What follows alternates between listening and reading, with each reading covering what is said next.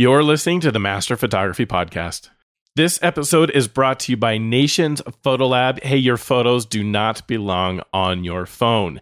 And you can get 15 free square prints from Nations Photolab. All you have to do is head over to nationsphotolab.com slash print your photos and use the code IMPROVE15. Nations Photolab prints are made by photographers for photographers, and you can choose from 4x4 or 5x5 sizes on their professional quality luster paper and you've turned your Instagram account into instant handheld memories. Make every moment matter. I want you to head over to nationsphotolab.com slash print your photos and use offer code IMPROVE for 15 free square prints.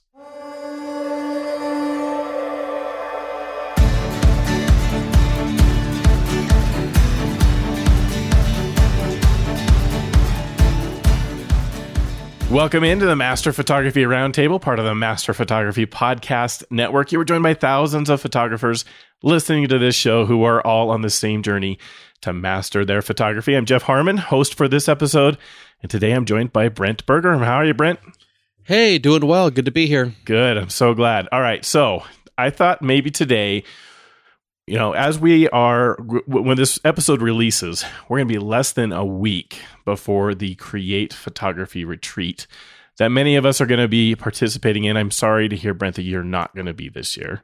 Man, the closer we get, I'm just like, oh, because yeah. it's so wonderful. You wish you were going.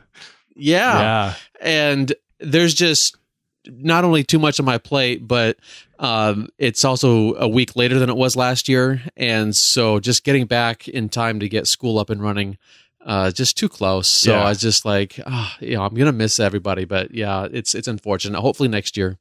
Yeah, so I, I, look forward to this event so much every year, and I can't wait to join many of the listeners in Las Vegas. Uh, three days of like intense focus on photography I love it as a hobbyist. I never get that chance. I don't ever have three or multiple days of like uninterrupted focus on photography. And it gets me so energized. I just love it. It's it's so fun. Um, I've heard from lots of listeners who, for various reasons, were unable to make it to the retreat, and we're going to miss you there. We wish you could be there. But I thought that it would be a good time for an episode to talk about some tips that we might have for like getting the most out of a conference or a workshop and um, it, not, not only for those that are going to be attending the retreat and i hope they're listening and are going to take these suggestions and and make it so they can get the very most out of their experience of this event but any workshop or retreat. So this is not intended to be specific to the Create Photography Retreat. I mean, I think we we hope all of you will join us in future years, and announcements will be coming on that. I think shortly, but any kind of workshop or conference and some tips that we have on how to get the most out of it and why you should go and stuff like that. How's that sound, Brent? Absolutely. It's whether you do something here at Create Photography Retreat, you know, I uh, certainly do workshops, and there's others here with the uh, Master Photography Group that do workshops and the like. Uh, if you choose to go somewhere else, fine. That's not yeah, we're, yeah. we're not trying to say please, please buy from me kind of a thing. We're literally saying whatever it is you choose to do, pick one and go and, and learn from what we're going to say here because it can, it, it can really, uh, I think be beneficial, uh, to you and just, it's so it's everything. It's everything we're talking about. Right. Here. And that's actually the very first tip. That's, that's what we want to start off with here. I'm going to call it pick one and go. That's my tip. Pick one and go. So I've, I've said it before on the podcast investing in a conference or a workshop, um, I'm going to extend it even to video training here at the end, it, any of that, I think that's going to help you to master your photography better than any kind of gear that you might be considering purchasing or saving up to purchase. Um, not to totally discount investing in gear because some of that can really, really help you to make a difference in, in the image quality that you're going to get. But I just think the return on investment from a workshop or conference is far greater than the the increase in image quality you might get from new gear. What do you think of that, Brent? Completely agree. And I've seen this happen over and over again. right. Where I have people coming into my principles of photography class. I do that every uh, spring quarter. And most folks come in with you know they don't even know what they have what camera they have right right and just the fact that they're in this class uh, they they go so much further with it. And then I've got those people who have uh, quite a bit of experience potentially, and they're kind of like, man, I'm just going to blow this class off. And I kind of talk to them, and I'm just like, you know, you're still here, you're still paying tuition. Let's get something out of it. If you don't think these assignments apply, there's there's ways that you and I can still work together. You can still glean something from it. So it does have to do with attitude for sure.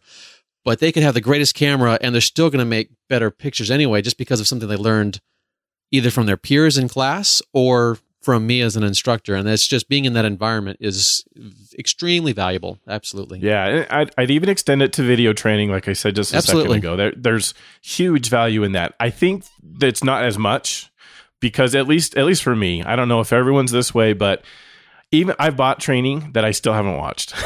yeah.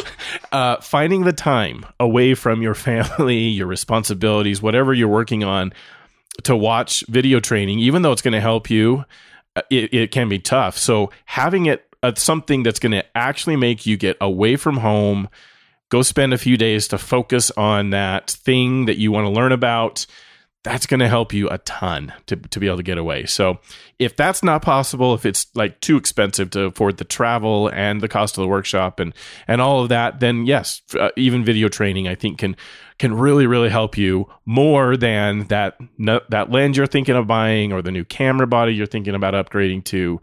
Uh, the the gear in a lot of cases, I think you're going to be more benefited from these kinds of activities. So that's the well, the first one. Go ahead. Yeah, and even if you do a video training, I might suggest try and do what you can in your mind anyway to kind of treat it more like that workshop sure. idea because if you can carve out a weekend or if you have a long weekend coming up or anything along those lines where you can put two or three days together and you can just you know, work your other responsibilities so you can focus just on this and you can dive into it.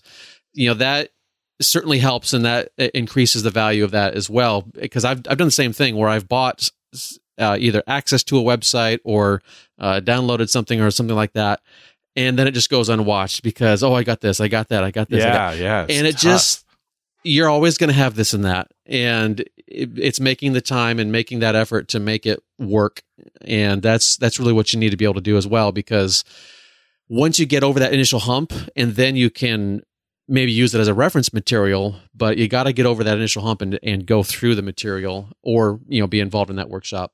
Yeah, the benefits are so so great. So for hobbyists doesn't matter if it's hobbyist or if you are already a professional or you're a hobbyist that wants to turn professional.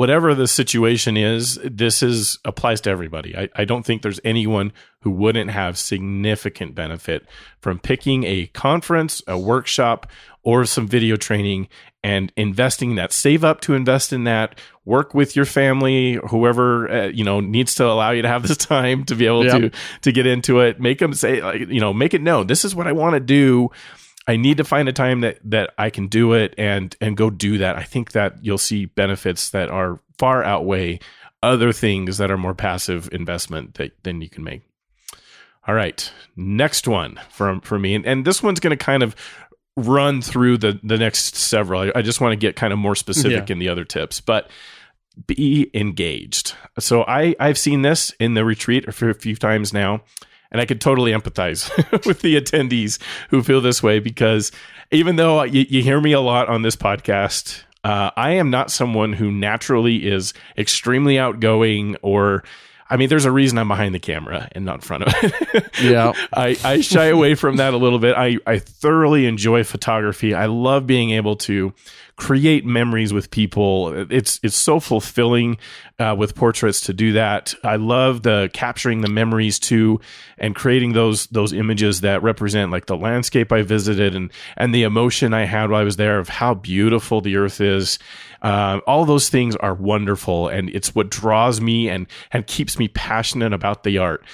And stepping out from behind that is really tough. I totally can empathize with people who find this really difficult. You go to a conference and there's going to be some people who do this. They they're drawn to photography for the same reasons, but their personality types allow them to be far more aggressive, far more outgoing, and those people are going to make sure they get out of the conference what they what they want um, because they're going to be jumping in um, and, they're more aggressive. They're they're going to go make sure it happens. So I'm trying to speak to those of you who may not find this a natural thing to do, but you got to get out, get engaged. You've got to make the conference be what you want it to be. If you're going to pay the money and, and invest the time to go and do this, it's not going to help you if all you do is sit on the sidelines and watch everyone else participate. So you've got to you got to overcome that, and you've got to get in there and get engaged. Um, there was a one of the the experiences that comes to mind with me was the retreat we did in Charleston. Uh, we went out on a plantation to do a shoot, and a whole bunch of us had brought flash gear. We were gonna you know play around at this plantation. It was dusk time. So the sun had was just setting and we were going to have this time on the plantation. I think we were even there a little beyond closing. We'd kind of worked that with the plantation that we could do that.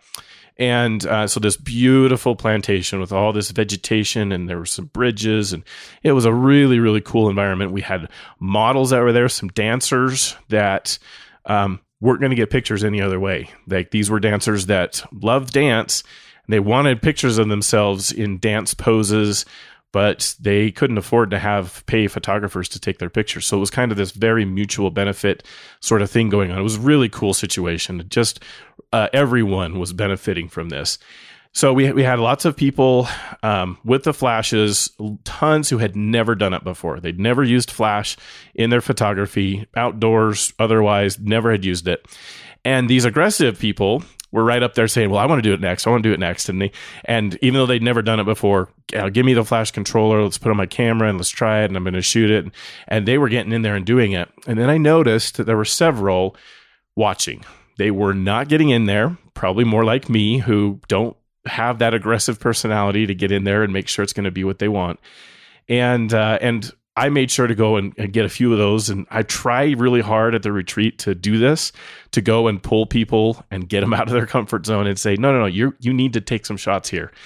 And uh, there were a couple that I was able to do that with who were just so grateful that like some some were brought to tears because they were um, they were able to have an experience that they weren't sure they could have, and it was it was just so rewarding for everybody. And I want to encourage you to don't wait for me to or the attendee the the instructors people to to notice that some may not. Not everyone's going to make sure that you get out of it what you can. So it's your responsibility. You have to think of it as something that you have to make sure you take care of, and you need to go and and make sure that you get this so that it, works. And and you get out of the conference what you need to. Uh, you have to be engaged. That's your responsibility. What do you think brent? Yes that is definitely a fine line you have to kind of balance between because I understand that as well. I am naturally an introvert, and when I get into a big crowd of people that is, you know, like that, like those people that are watching the others do the work, usually, especially to begin with, I'm so happy to just stand there, fly on the wall, and be like, just watch, right, you right. know? And I totally get that because that's my natural position as well when it's, especially when it's something new and it's a bunch of people I don't know and all that good stuff. On the flip side, though, think about not only the fee that you paid for that workshop or that conference, and then you got the hotel, and possibly you've rented a car and the airfare to get there. You've got a lot invested in this, and taking advantage of that. This is how I kind of think about too: is to say, okay, my, the other side of my brain takes over, and it's like, man, I should be be getting a little more out of this than you know what I'm doing right now, and so that helps me a little bit. But taking advantage of those people who are, you know, like yourself, reaching out and saying, "Come on in." Uh, let, us get you going. That's that's a fantastic uh, opportunity as well. And one thing too, we also had uh, in the the venue that we were delivering all the the workshops or the the presentations, we had some actual hands on experience there, just in oh, the building right. itself too. Right. Yeah, yeah. And I remember helping people the you know the very first time that they were using a speedlight, and it was like Greek to them, kind of a thing. Right. And I was just like, okay, you know, this is what this button does. You know, I kind of had to run through really fast because there was so many people there. Right. But the people that were active and and getting the shot, and then they were, you know, just saying, okay, you know, I'm like, now increase the power, decrease the power, that kind of a thing. all of a sudden for at different times, but it would just click and there was like, okay. And then they were empowered to go do more. And that's kind of the point of, the, of those sessions, but where you're out at the, at the plantation, you know, that's probably a little slower of a, of a thing, but you all got all that natural, beautiful light. Oh my goodness. Take advantage of that. Absolutely. Yeah. Wonderful. and you know not every conference or workshop is going to be the same there may be some Sure. that are not as open to everyone getting engaged that that may be true so you know you got to you got to make sure that you're signing up for the right thing if uh, the And yeah, you know what's going on. yeah if the experience is one where where you are going to get hands-on shooting like at the create photography retreat then make sure you do it if the experience is something Yeah. different and, and i've heard feedback from some people saying that they've they've been to some workshops where the leader of the workshop he's going to make sure he gets his shots and then you're just Yeah. like tagging along with them and that's that's really all that they're going to do is you get to tag along and you know if that's the way you know maybe that's what you wanted you wanted to be put in the right position to be along with that photographer um, you you want to see kind of how they are working at what their setup is, and you don't need the help from that person, and and you're going to be able to go do it. Fine, that's great. Whatever whatever you're looking forward to getting out of it. So you, you do have to understand what the workshop or conference or um, you know video training is going to be providing you. But if it's one where they say as part of the event that you should get hands on yourself and that there's going to be instructors to help you, don't shy away, especially if there's an instructor there offering to help you. go go get involved right. get engaged. All right. My next tip is uh, it's along the same lines, but it's experiment. So uh, you need to step out of your comfort zone here too, experimenting with new things. Even if the type of photography is something you may never do again after the event, I I want you to to have an open mind get in there and try out new things. So, you know, as a hobbyist, I have a lot of fun dabbling in all types of photography. I, I love it when there's something new I can go try out. I'm gonna I'm gonna be trying out some new photography this summer, and it's gonna be fun. I'm just looking so forward to it because I know I'm gonna learn a lot by doing that. So even if it's it's going to sound a little strange maybe for some for, to to have me say this, but something like for example, learning about astrophotography, it's going to help you as a portrait photographer. Even though those two things are very very different as far as techniques and approach and everything. I promise you that if you go and experiment and you learn about astrophotography, that's going to help you as a portrait photog- portrait photographer. Same with like Flash. Flash is going to help you as a landscape photographer. If you invest the time and you go work on that, it's going to help you. What What do you think, Brent? Is that does that sound crazy? No, it does not. and the reason I say that is because if you're going to go out to learn some astro or you're just going to sit in on a conference uh, presentation, you know, and you're just going to Yeah. watch um, Aaron King and Brendan Porter are going to be there talking about some astro stuff. And so you're just going to be listening to them and seeing their examples. There's still going to be something that you can learn to apply. And I think the biggest thing on that particular item is you're going to understand the absolute limits of the equipment a little better. And when you know some of the limitations of the equipment, maybe that can give you confidence in pushing the envelope in your own photography, whether you're a portrait shooter, what have you. Yes.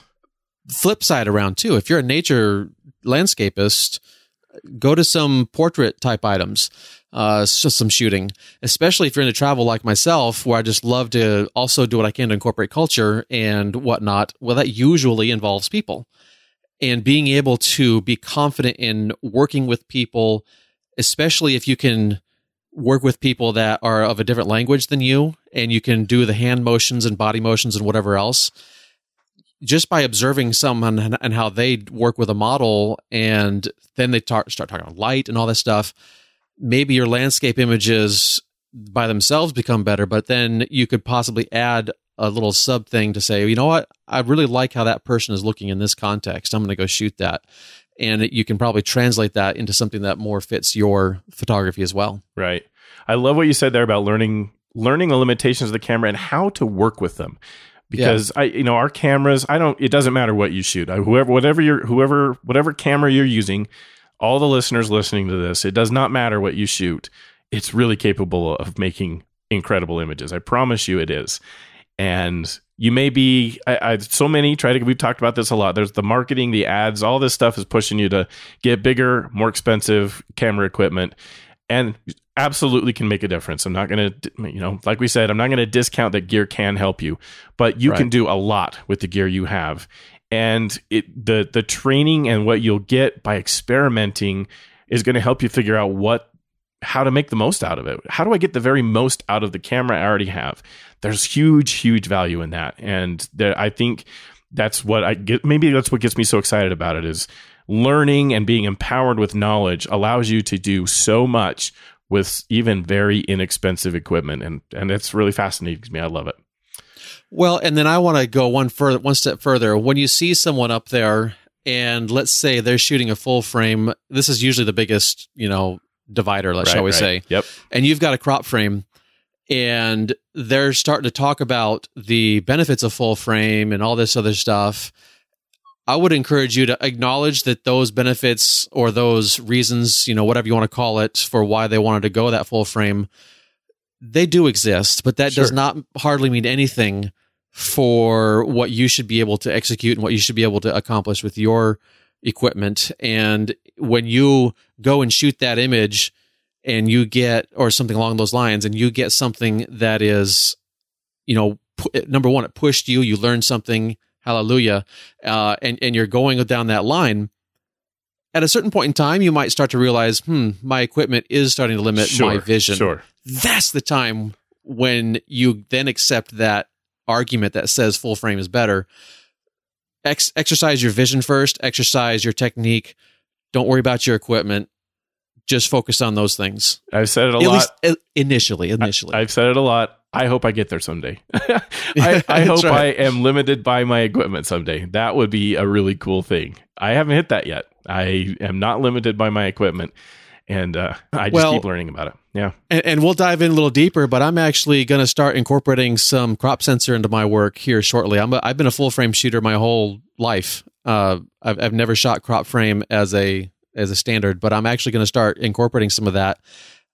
And it just doesn't matter what your what your equipment is. So whenever someone gives you that argument, uh, it just depends on what your vision is, and and as long as I'm sure you can execute it with with whatever equipment you have. Right. Now, before we leave this equipment tip, or sorry, experiment tip, we said, yeah, the experiment tip, we're encouraging you to experiment. Go dabble in the other stuff that you don't normally do. Go get that experience. It's so much fun to learn it, and it will help you in the areas of photography you are doing professionally or hobbyist, whatever it is. It's going to help you. It's going to make you improve and and move down that path of of path of mastering your photography. Um, at the same time, if there's new equipment available to you, don't be afraid to go try that out too. Absolutely. At some events, they offer free rentals. Even you might have to leave like your driver's license with them or something like that. But you know that you can go check out a lens at some events and go give it a try for a couple of hours and see what it's all about. And you know, even if you've never shot something like that before, don't be afraid to go give that a try. It's there. It's available to you. Go take full advantage of that. Same might be even if the event doesn't provide that to you. If there's photographers around you, uh, you know, maybe maybe stop a little short of asking a photographer if you can borrow their gear. That might be it might be a little awkward.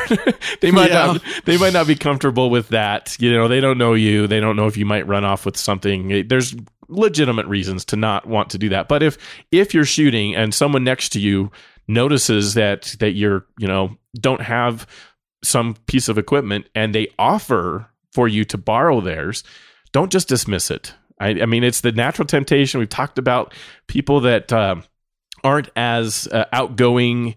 It's my natural reaction. Oh no, I don't. I don't want to do that. I don't want to put you out. I don't want to take away the sh- opportunity you have to shoot, and uh, and I don't want to impose. So I I would very quickly go to that myself. But I'm encouraging you to think about it for a second and consider accepting that very generous offer from another photographer to let you borrow their gear and try it out. And so that you get that experimentation and try out that new equipment that you've never used before. It's it's a great way to learn and continue to get better.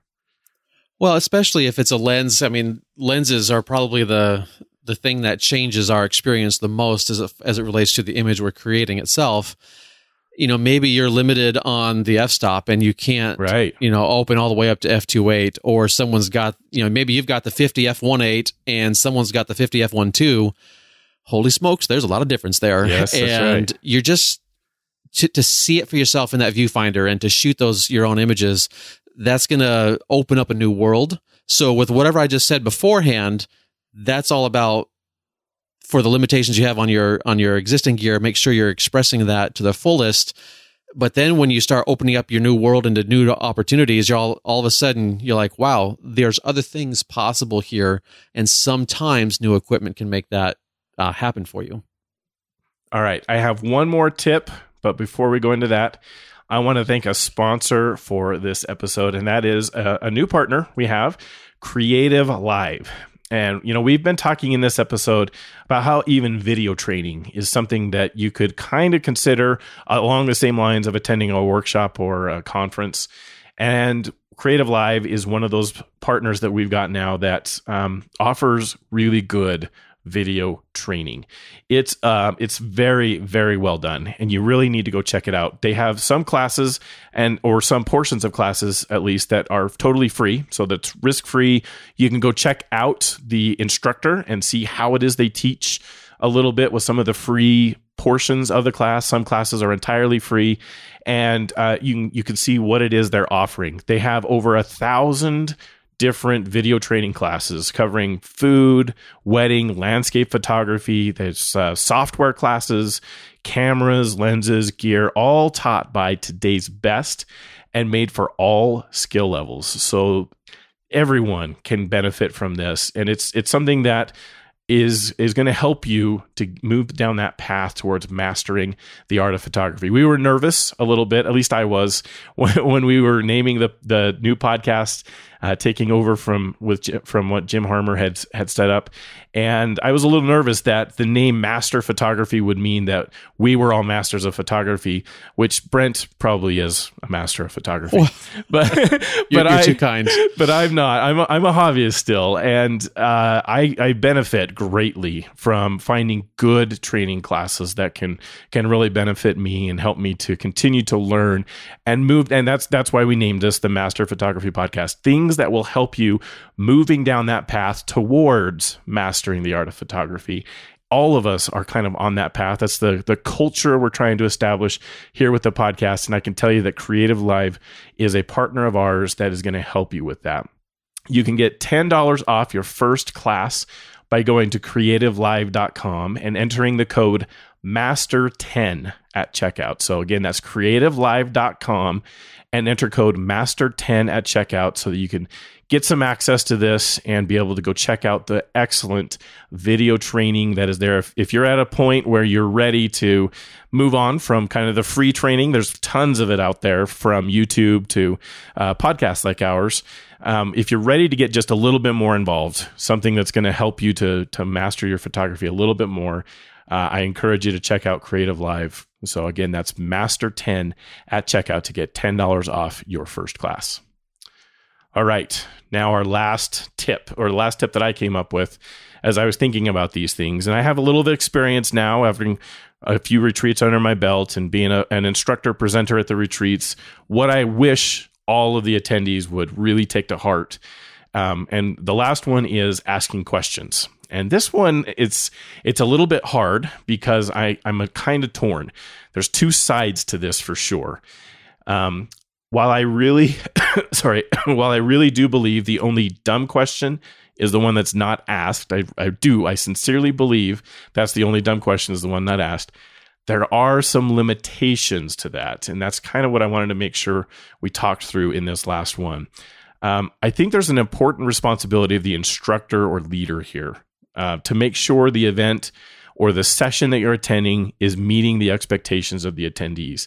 At a workshop or a conference, if you attend a session where the subject's intended for people who are kind of more of an advanced level, not at the beginning, not a starting class. Let's say it's like a an intermediate or advanced, like, like the class description, the session description is one where it's for intermediate or advanced photographers that's not going to be the place for beginners to ask questions. That's not what the intention of the, the course is. I'm not saying that a beginner shouldn't go because it, you know, especially schedule wise, it may be that during that specific hour of the day with the sessions that are offered, that's the one that's most appealing to you.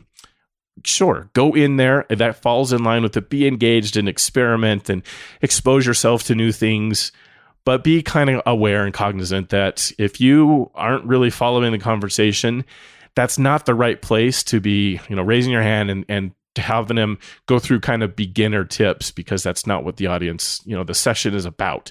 And it can be tough to be able to tell the fine line between those things.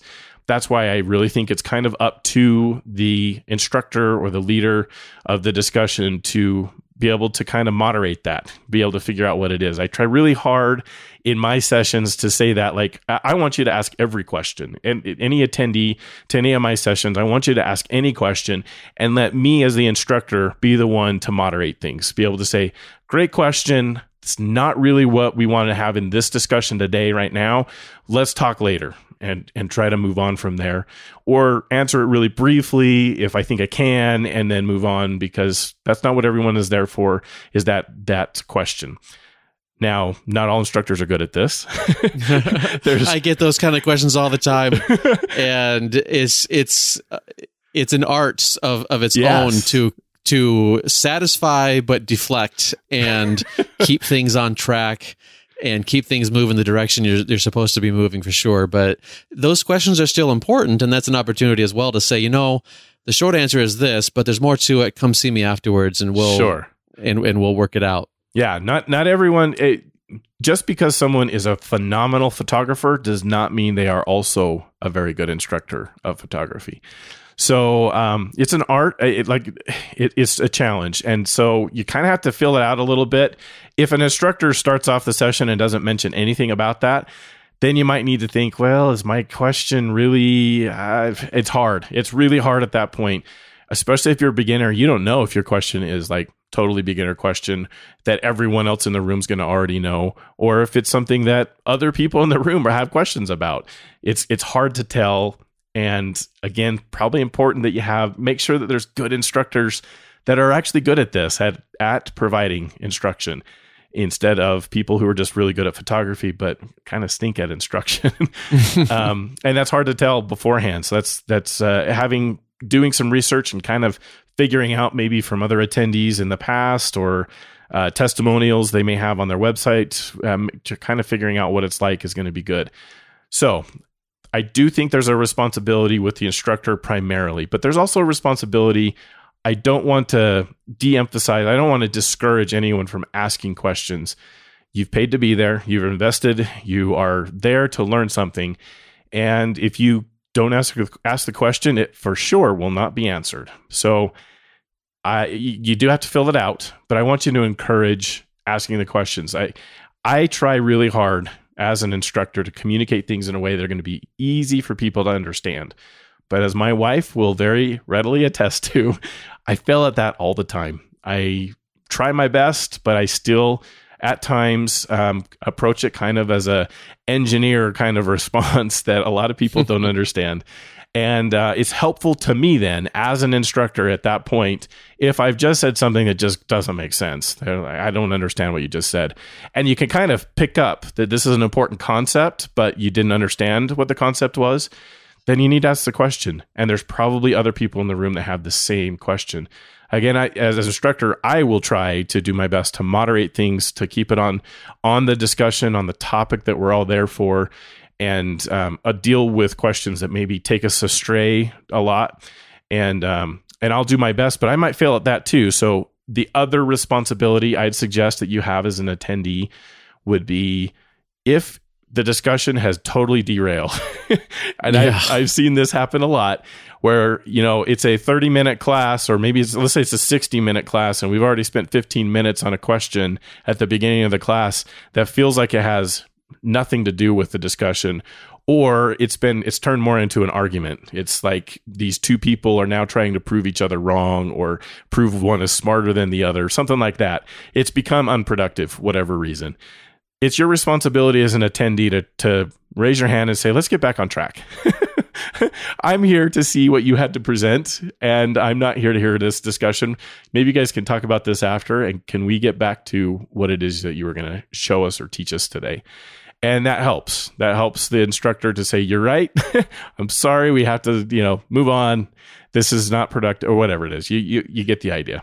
Yes, diplomacy is still very important there because you don't want to burn a bridge, probably, right. but keeping it, you know, honest and real, as it were, uh, that that can be really important as well. And so it's it's good to take the take the banner as it were and speak up on if that is the case and it's just it's morphed into like what you said where it's just you can tell this is going nowhere quick Right.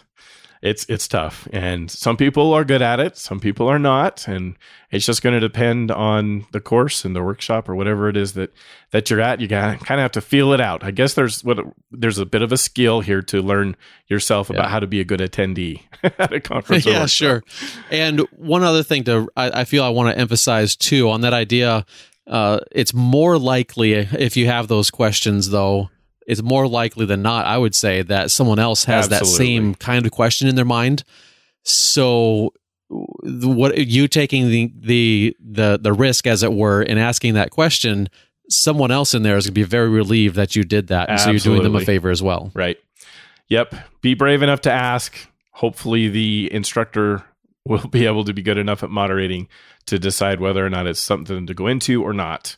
And everyone can benefit from that. So, ask questions. All right. So, just to review real quick, because we went through a list there of tips. Pick one and go. I want you to pick a conference or workshop and go. Get get that done over the next 12 months all of you listeners, I want you to pick one and go to it. It's going to really, really help you. Be engaged. Try your best. If you are a personality type that doesn't like being the spotlight, is not very aggressive or social, get out there. You've got to make this this workshop or conference the thing that you need it to be for you. You need to be engaged.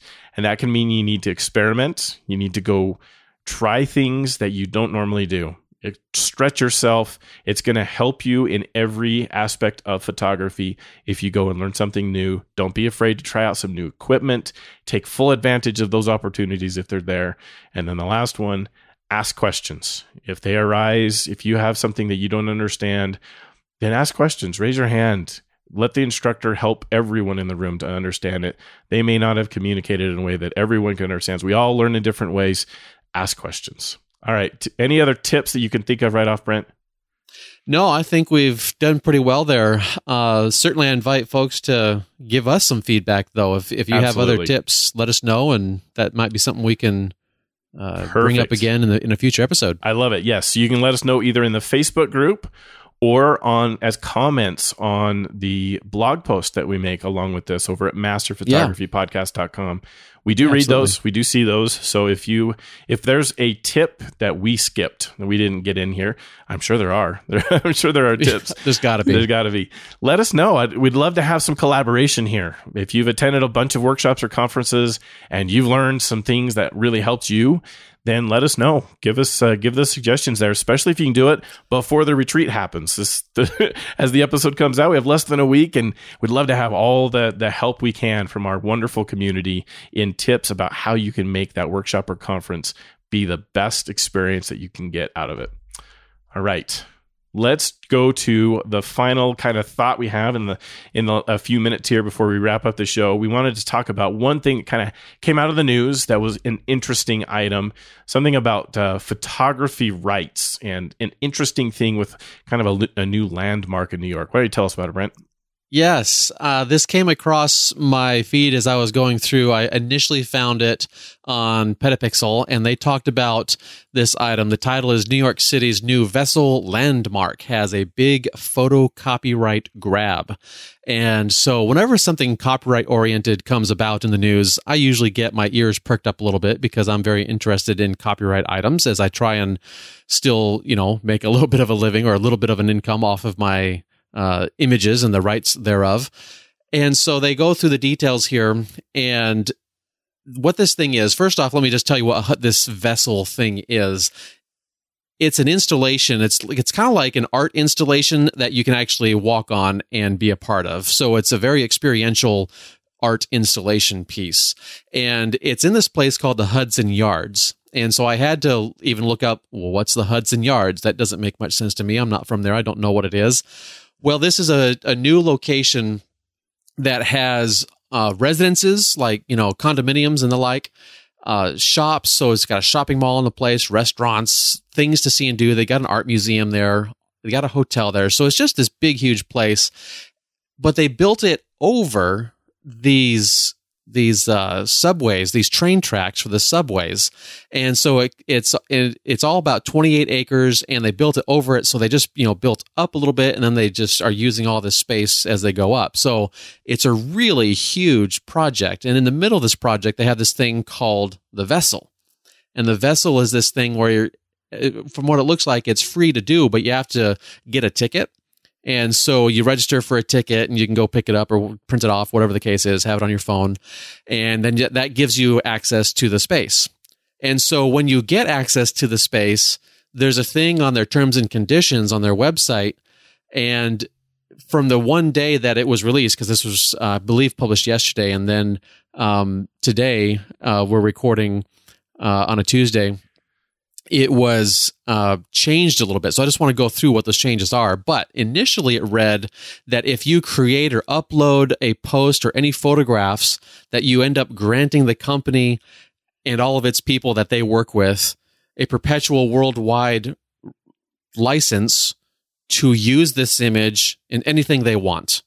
And right. I'm really truncating what that is, so you can look at the the linked uh, the linked article uh, there on Petapixel, and that was just you know that's kind of making some photographers mad. So if you're going to be in this thing and you you take any photographs certainly if you just leave them on your own computer there's nothing to be done. But right. if you publish them and the company sees that they're going to just automatically claim right to it and say well that's our property so we'll use it for whatever we want. Thank you very much.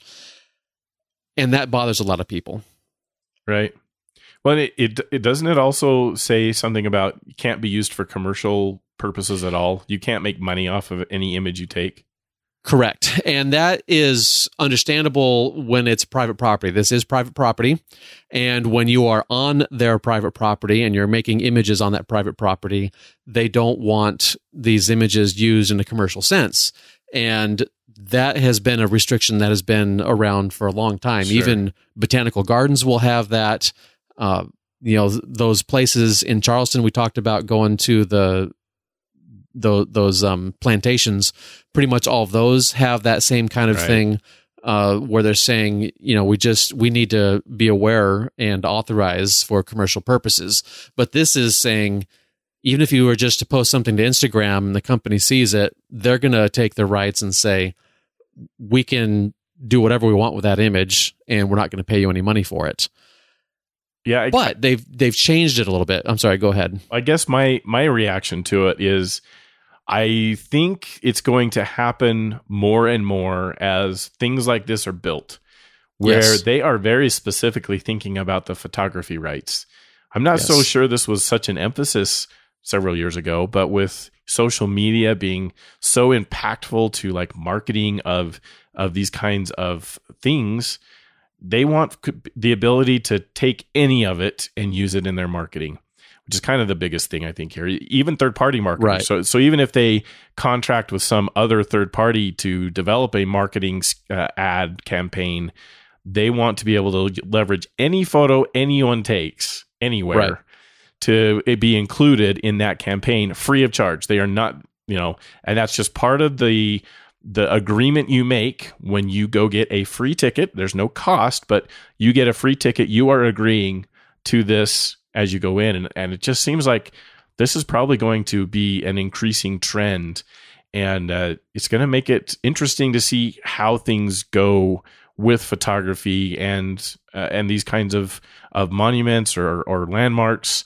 mm-hmm. as as you go over time. Another one that's had something similar to this for a long, long time now would be um, the uh, Eiffel Tower, right? Isn't there the, something kind of the similar? light display yeah, at night right. is copyrighted, and so yes, that has some restrictions as well. And that's been around for a long time. That's not a, right. a, new thing. But here we have a new landmark, something really cool. It's very interesting looking. There's it's pretty unique. You'll, you'll have to check out the show notes so you can get the link over to to the image of what this vessel structure looks like. It's very, very appealing as a photographer. I could see why you'd want to go get pictures of it. It's new too, so it's not like there's millions of pictures that exist of it yet. They will shortly, right? but uh, but it, I, I can see why there's appeal there, and yet it's kind of hard to think. Well, does it really matter what photo I have? I can't benefit commercially. I don't even think they have a provision for that. At least not that I've seen that you can pay a, a fee and get it so you can take commercial or benefit Right. commercially. Maybe there is, but I haven't seen it. About Um, the only thing that you could do with something like this is if you were to sell fine art prints, that would be about the only thing in my estimation that you could do legally. Uh, editorial content, if you were to do it as that, you could probably still get away with that uh, if there was a specific news related item that was going along with it. But editorial is very low paid uh, these days, and you know we're talking like maybe two dollars a photo kind of a thing.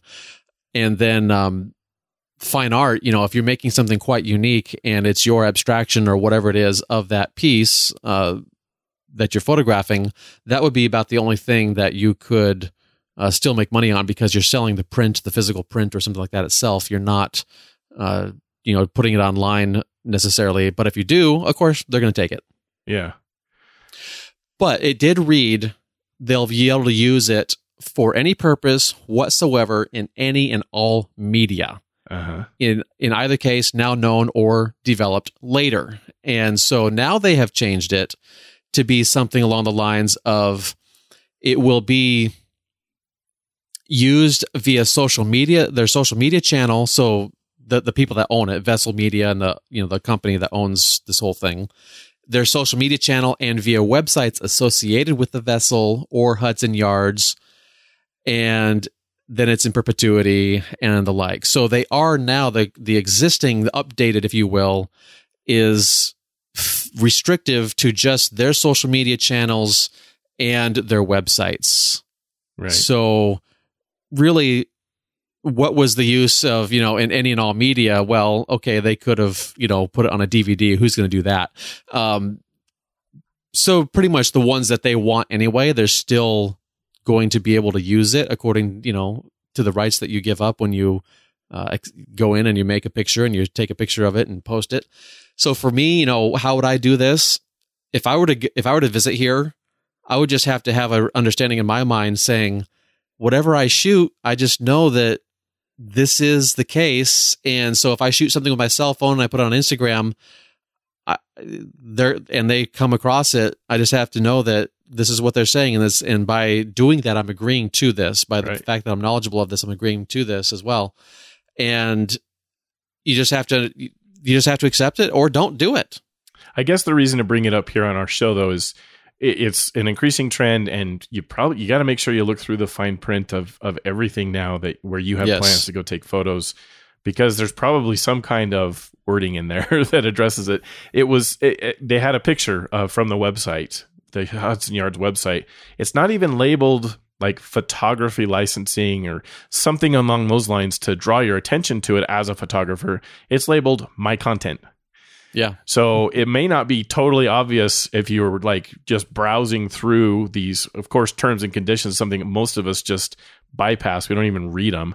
And um, so it would be an important thing. I think for photographers, this is becoming increasingly important as you ha- are presented with any kinds of terms and conditions related to something where you're going to be doing some photography.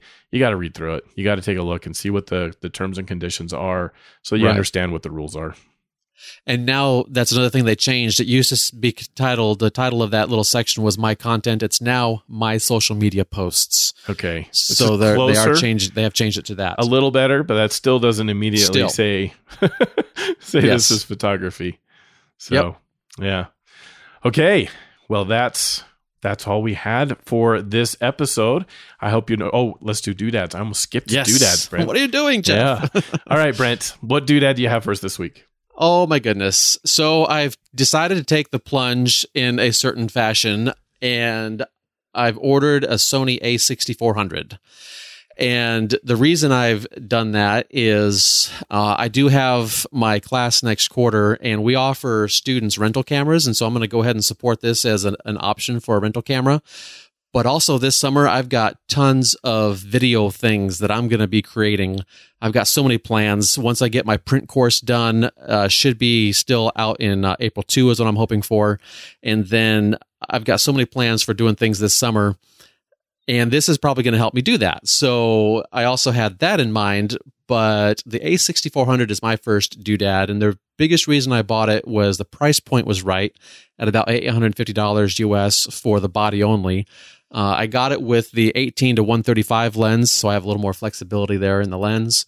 Uh, but then the quality, I know it's going to deliver good quality stuff. The video capabilities that it has is fairly top notch and I'm just interested in trying out something different on the camera, you know, spectrum. And so I've been a Canon shooter since like 2003, I think it is. And so now I'm going to give this Sony a try and and see how it goes uh, for that.